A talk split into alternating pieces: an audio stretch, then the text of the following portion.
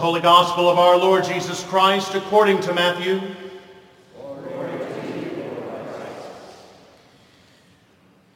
Jesus went out of the house and sat beside the sea. Such great crowds gathered around him that he got into a boat and sat there while the whole crowd stood on the beach. And he told them many things in parables, saying, Listen, a sower went out to sow. And as he sowed, some seeds fell on the path, and birds came and ate them up.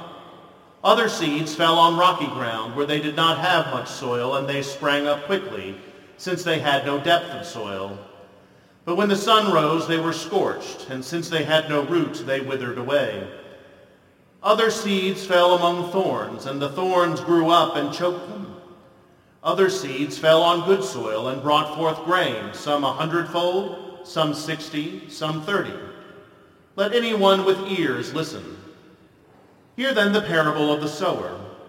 When anyone hears the word of the kingdom and does not understand it, let the evil one comes and snatches away what is sown in the heart.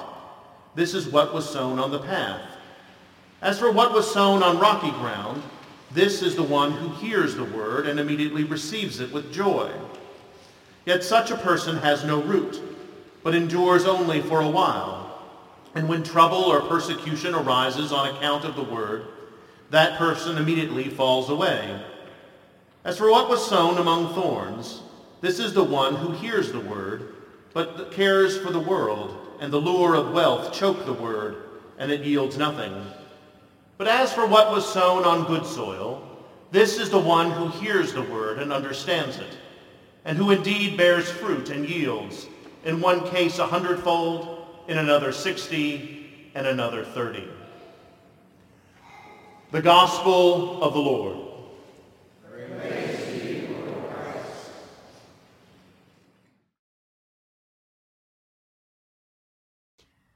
I've always wondered what kind of seed the sower was sowing.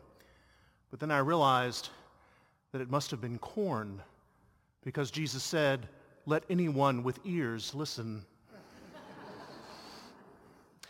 Holy and loving God, write a message on our hearts, bless us, direct us, and send us out living letters of the word.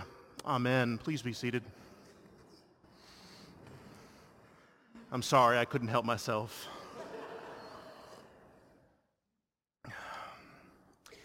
For the next three weeks, our readings from the Gospel of Matthew are rather seedy.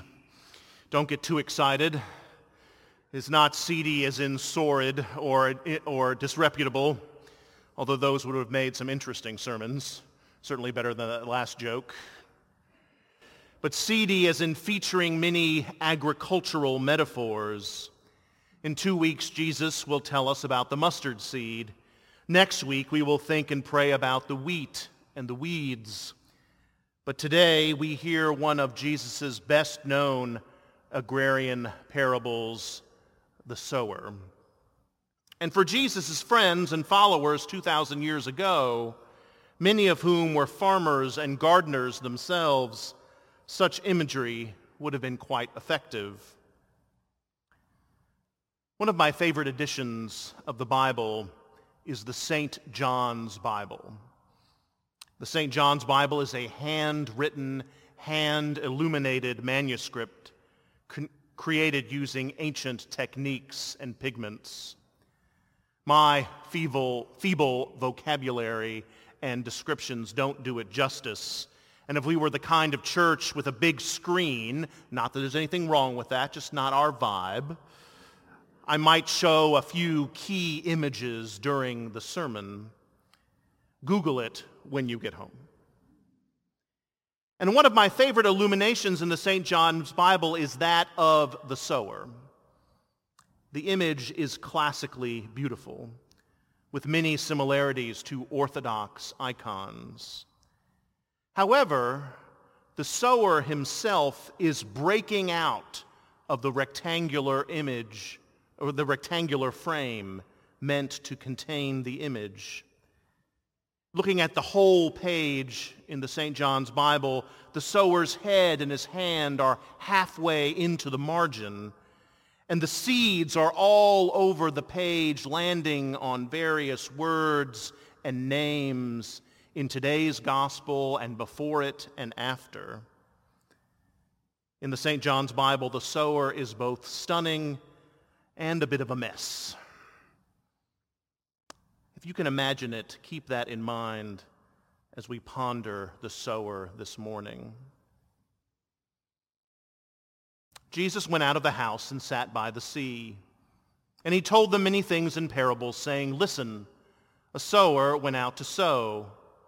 And as he sowed, some seeds fell on the path, and the birds came and ate them up.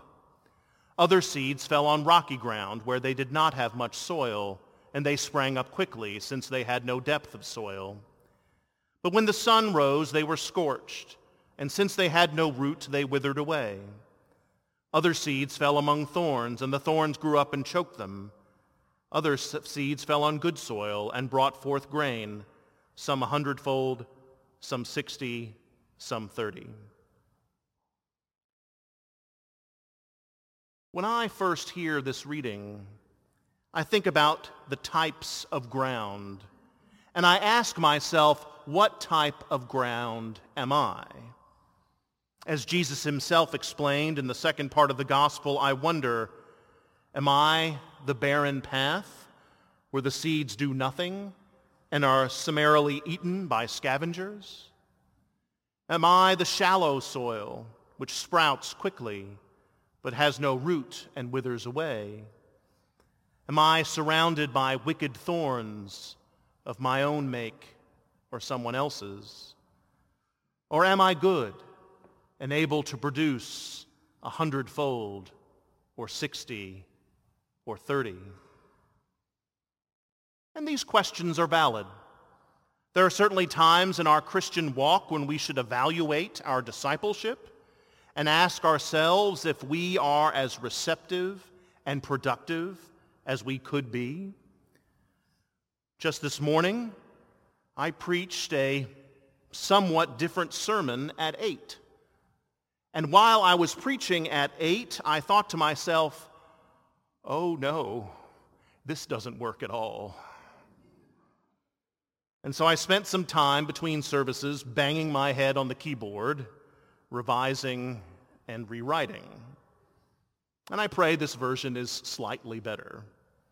This is not a plea for compliments in the narthex after the service, but a reminder that the soil, like, like the soil in this parable, we could always do better. However, while that is true and helpful, I wonder if we could read this parable in a different way. I wonder if we can dig deeper, pun intended, and find more meaning. For I wonder if this story isn't about us, but about God. According to Sister Irene Nowell, we are puzzled by the seeming foolishness of this sower. He doesn't choose the best ground. He doesn't prepare the ground where the seed will be sown. He simply scatters the seed, letting it fall anywhere. Because to the ear of the first century planter, those who heard Jesus tell this story in person and for the first time, this parable is kind of ridiculous. Seed is expensive. And the wise sower would have meticulously chosen, so, chosen the soil in which to sow and not wasted so much seed on infertile ground. Moreover, the suggestion that the fertile ground would have produced 30 or 60 or a hundredfold. Even the most fertile soil with the most perfect balance of sun and rain and temperature would never produce that much, not even close. Biblical scholars suggest that use of the number 100 is an ancient metaphor for a miracle. For nothing could produce 100 fold without the categorical help of God. But we shouldn't be surprised. For this is our God of abundance, our God of extravagance, our God of unconditional love. The same God who created us in their image. The same God who heard the cry of his people in slavery and delivered them to freedom in the promised land. The same God who reconciled with us over and over and over again when we kept messing up over and over and over again. The same God who sent their only Son to know us and walk with us. That same God continues to love us with miraculous abundance. So the most difficult part of understanding this parable may not be deciding what type of ground we are, because if we're honest, we can be all four, sometimes in the same day. But the most difficult part might be accepting God's abundant love. For whatever reason, we may not see ourselves as worthy of such love. But God continues to be God. God continues to love.